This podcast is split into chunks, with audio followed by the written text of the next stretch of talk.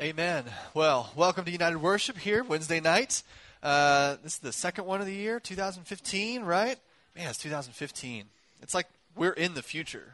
Like whenever I was growing up, this was the future. Like the year 2000, we're supposed to be flying in cars and stuff, uh, hoverboards. Gosh, where are they? I don't know, man. That's the question I've been asking myself for a decade hover cars, hover boards, hover anything really. All right. Well, my name is Johnny. Uh, I am the student ministries pastor uh, here at First Methodist Mansfield, uh, and it is it is awesome to be here. Wednesday nights are so great, man. Uh, I, I, love being here with seventh, eighth, 9th, tenth, and eleventh graders. Uh, many of our adults um, who come and volunteer here. It's just a wonderful night that we get together. Uh, we get to play silly games. way to go, districts 10, 11, and 12, by the way. Um, hope you're enjoying your cherry limeades. Uh, man, whoever had to eat the cinnamon toast crunch, man, it, it's one of those things that like it's too much of a good thing, right? Like cinnamon toast crunch, like one of the best cereals ever invented. But then when you have to eat it like that, it might ruin it for you for the rest of your life. So, uh, if so, you can just blame Lauren um, on that on that tragedy in your life. um, you got a, a, a, little handout right here. Um, there are pins in the backs of seats. Um, if you can't find one, just I don't know, writing blood or something. I don't know. Use boogers or something. I don't know. Uh, but there, there'll be some fill in the blank stuff on the screen that you'll see in a little bit. Um, so just be, be ready with that. Um, but what we're talking about tonight, we're, this is the second week in a, in a series called Immerse. Uh, it's a series that will repeat a few different times. Um, but what it is, is Immerse is a time for us to immerse ourselves eh, uh, into um, a section of Scripture right? And this particular one is Philippians. This is found in the New Testament. It's a, it's a letter actually written from a, a guy named Paul to a church in Philippi, um, and they are called the Philippians. So, uh, uh, this is this is that letter, and what we're going to do is we're going to take a week out to look at each chapter in Philippians uh, and kind of immerse ourselves in the text. So, uh, for many of us, reading reading Scripture is hard, whether it's trying to remember to to do it, um, or uh, once you do read Scripture, understanding what it says can be difficult sometimes. So we can help you with one of those things really easily. Uh, we have a, a, a, texting service, right? Uh, you text immerse, that word right there, uh, to 68398, and daily, um, magically, uh, uh, a daily scripture reading will come. So it kind of helps to remind you and gives you little bite sized chunks so you can immerse yourself in the book of Philippians. But what we're going to do here is we're going to look at chapter 2, um, kind of in a nutshell. Right? I'm not going to read the whole thing to you, but we're going to take certain chunks. We're going to kind of extract some meaning from it uh, real quick before you go to your breakout groups. There, well, you'll have a chance to actually really talk about how it really applies to your life right? All I can do up here is kind of present some information, but each one of you, your lives are different. You come from different places, you go to different schools, you're different ages, you have different friends. So, what you do in your breakout groups is it's an opportunity for you to discuss this information in a way that's actually relevant to you, because that's what matters. That's what matters, you know. Uh, church isn't just about showing up and sitting uh, and, and being relatively quiet and singing songs and listen to some boring guy um, or girl talk for uh, 20 minutes Church is about connecting with God and then taking that connection out into the world and actually doing something with your life, right? So, um, Philippians 2. I, I, like this because we call ourselves, this is United Worship, we call ourselves United Student Ministries for a reason. Um, kind of our goal is to, uh, for us, one, to be united with Christ. That's one of the things that we do. We gather here to unite with Christ. Uh, and the second thing is to unite with each other in service and love. So, um, Philippians chapter 2 is about exactly that. Um, and so, really, what we're going to be taking a look at is a deeper look into what it means to be united with Christ, what it means to be united with each other, and, and the implications of that. So, uh, Philippians chapter 2, if you have a Bible with you, uh, you can uh, turn your page to there. Uh, if it's on your phone, you can just push buttons until you're at Philippians chapter 2. And naturally, we're going to start in the very middle of that chapter. I heard somebody giggle. That was that was supposed to be funny. Thank you. Um, uh, Philippians chapter two, verse five through eleven. Now, um, I, am reading from a, a, kind of. I changed a lot of the wording to make it make more sense for us in here. Um, so I kind of mishmashed some of the translations together and changed some of the words myself because sometimes re- reading biblical language can be kind of awkward. So I'm kind of I'm trying my best to to read this in a way that is um, more like we would speak. So uh, think of yourselves the way Christ Jesus thought of himself. He had equal status with God, but did not use that status to his advantage. Actually, he set aside the privileges of being God and took on the status of humanity. And becoming human, he stayed human. He did not claim special privileges. In fact, he lived a selfless, obedient life and then died a selfless, obedient death. And at that, the worst kind of death, which is crucifixion. Because of that humble obedience, God lifted him high and honored him far beyond anyone or anything ever, so that all created beings in heaven and on earth will bow down in worship before this Jesus and call out in praise that he is the master of all to the glorious honor of God the Father.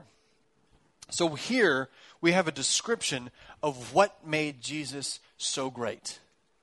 What made Jesus so great is that he had all the power in the world. Christ, Jesus was, in essence, was God, had the status equal to God, and yet decided to get rid of all those special privileges that would come with being God um, and become human, just like you and me. Walk this earth, experience the things that humans experience, and even so much, he stayed true to that form so much that even uh, when it came time to die uh, in a, an excruciating, agonizing way, he remained human. He remained human.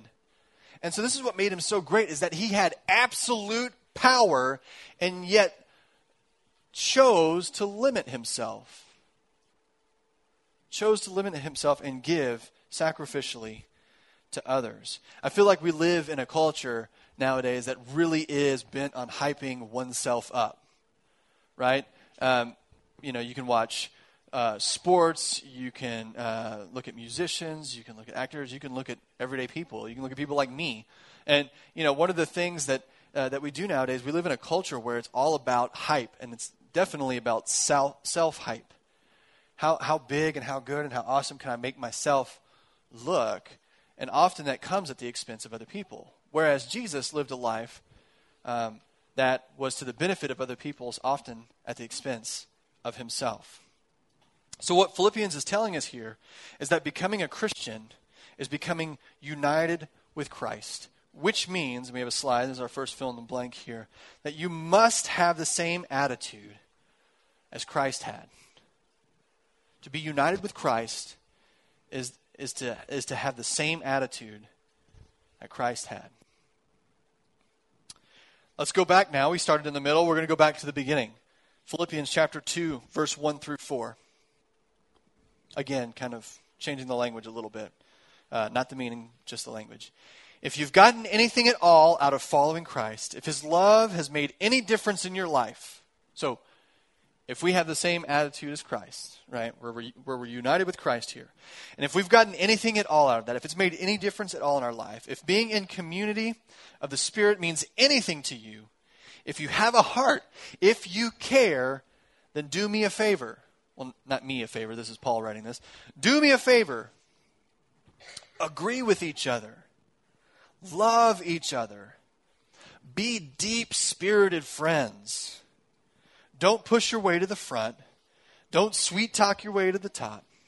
Put yourself aside and help others get ahead. Don't be obsessed with getting your own advantage. Forget yourselves long enough to lend a helping hand. Now, I don't want us to get confused by what Paul is telling the people of Philippi. I don't want us to be confused about we shouldn't have any aspirations. Like, oh, uh, mom and dad, sorry, I failed math. I was just helping so many other people that I forgot about myself.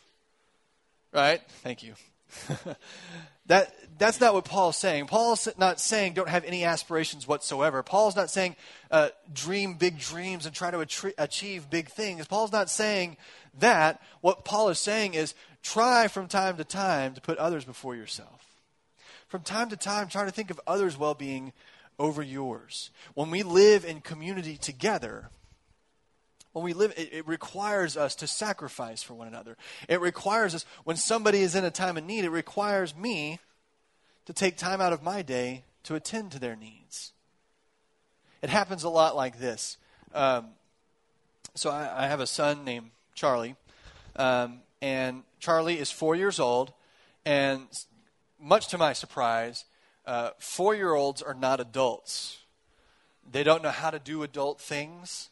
Um, and, and sometimes they need help accomplishing things that sustain their life, right? And, and sometimes that means I have to help him take care of things, right? I, you know, if, if Charlie is hungry, um, often that means I have to get him something to eat.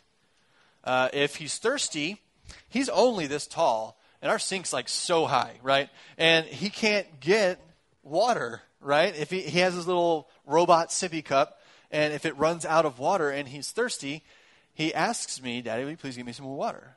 Like, you know what I mean? What if I did that every time? Like, it's just, Charlie, this is really, this is, this is Daddy's time right now. I've been working all day, man. I just, I need you to lay off me right now. Get off my back about this water. Maybe you hurry up and grow a little bit and get your own water.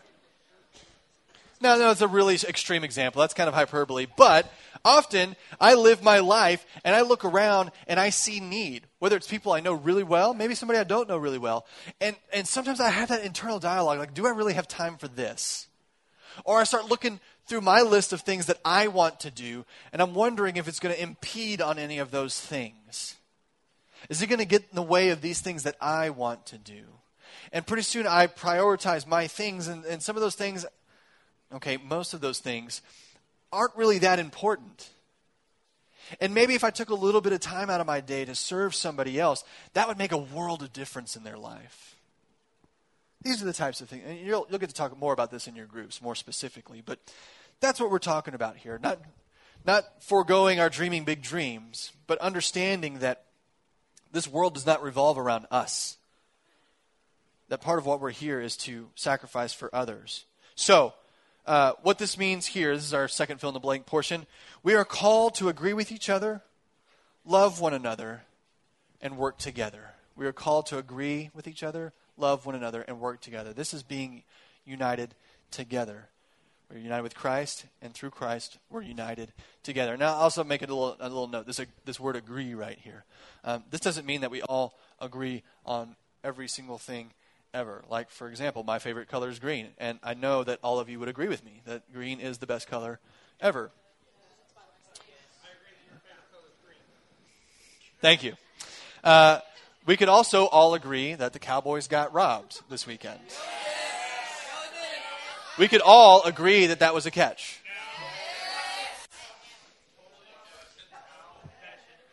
We are all to agree. That's not what that means. That, what that means is being able to live in harmony together. That sometimes we do disagree about things, but that doesn't always mean that we can't be friends, that we can't live in community, that we can't love one another, that we can't work together. Um, agreeing is, is living in agreement together, living in harmony with one another. Uh, one of the ways we do that, too, is we come here we come here on Wednesday nights to worship together. We all come from different places. We're all different ages, right? We have different families, different backgrounds. Uh, some of us are Christians, some of us aren't. Uh, but we've all gathered in this one place, right? Seeking one thing.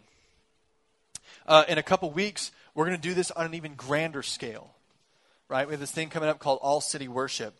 Uh, this is this is a um, a, a worship, a special worship opportunity, worship event um, where uh, many of the different churches around Mansfield and all the youth directors uh, have been working together and have this desire. Since many of us meet on Wednesday nights, but we have this desire that, like, hey, there are so many of us that worship on Wednesday. How cool would it be for all of us to get together and worship in the same place and not do it just once, but do it a couple times a year? How cool would that be? And I, Amanda uh, and I and, and, our staff, we think, I mean, that just is awesome. That's something that I don't, I don't know if it's, it hasn't been done since I've been here. Um, there's been other events that have been worship things, but it hasn't been churches working together so closely to make this happen. This is a really cool event, and this is an embodiment of what that means to be united together uh, in Christ. Last thing before we go Philippians 2 uh, 14 through 16. It says this Do everything readily and cheerfully, not bickering, no second guessing. Go out into the world uncorrupted, a breath of fresh air in this dark and polluted society. Provide people with a glimpse of joy and good living and of the living God. Carry the light giving message into the night, so I'll have good cause to be proud of you on that day when Christ returns. You will be living proof that I didn't go to all this work for nothing. This is again Paul. This is not me talking to you. This is Paul. But I really love the way he says this. This is this is what happens when we live a, a life that's united with Christ and united together. Something crazy good happens. Something crazy good happens here. What, what happens is, as Paul says it, is that they go into the world living cheerfully, that they go out into this world uncorrupted, and they become a breath of fresh air in a dark and polluted society. And they provide people, they provide people with a glimpse of joy and good living and of the living God. So, this is what all this amounts to, is your last fill in the blank uh, thing here. A call to be humble in all circumstances and rejoice more than you complain. I know um, I've had these friends in the past, um, and maybe you have them. Have you? Do you ever have a rain cloud for a friend? It's that friend that like, just everything is always bad. Like, they complain about everything. Oh, it's so cold outside. And then the next day when it's like 70 degrees, like, it's so hot outside. I wish it was cold. you know? I'm so thirsty. I don't want water. I, you know, I just, I've had friends in my life that it seems like nothing in this world will ever please them. Like they're just complain about, they're always sad.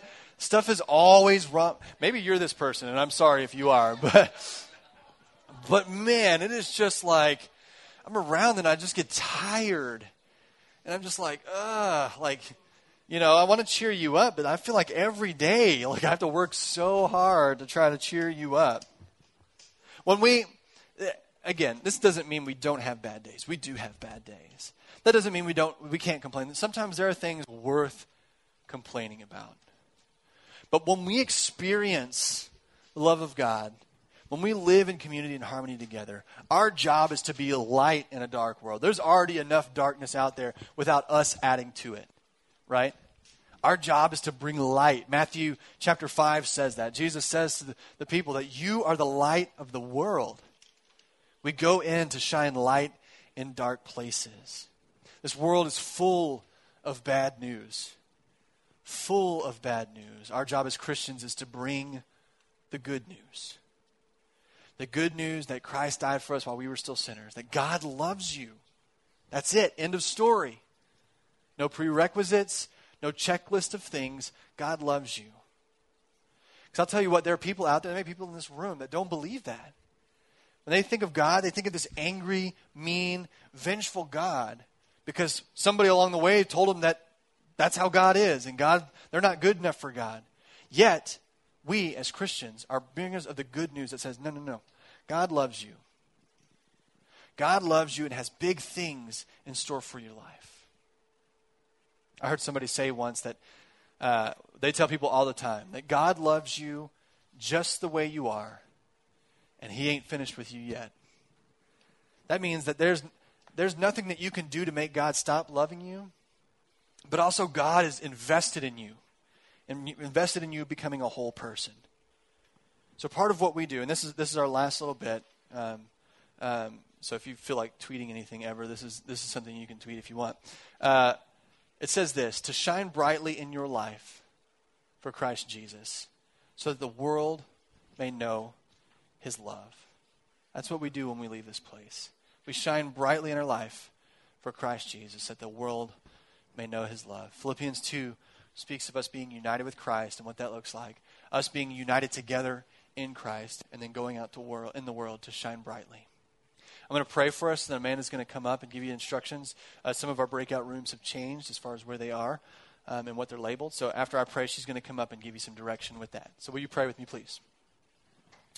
Gracious God, we thank you so much for being here today. Thank you so much for the fun games we get to play. We thank you for the band and as they lead us in song and we sing our hearts out to you. God, we thank you for your word. As we dive into the scriptures, as we immerse ourselves in the scriptures, God, we pray that they are impressed upon our hearts. God, that we work evermore to be united with you through Christ and united with each other in Christ, that we may go into this dark world shining your light, sharing your love, your joy, and your peace. In your name we pray.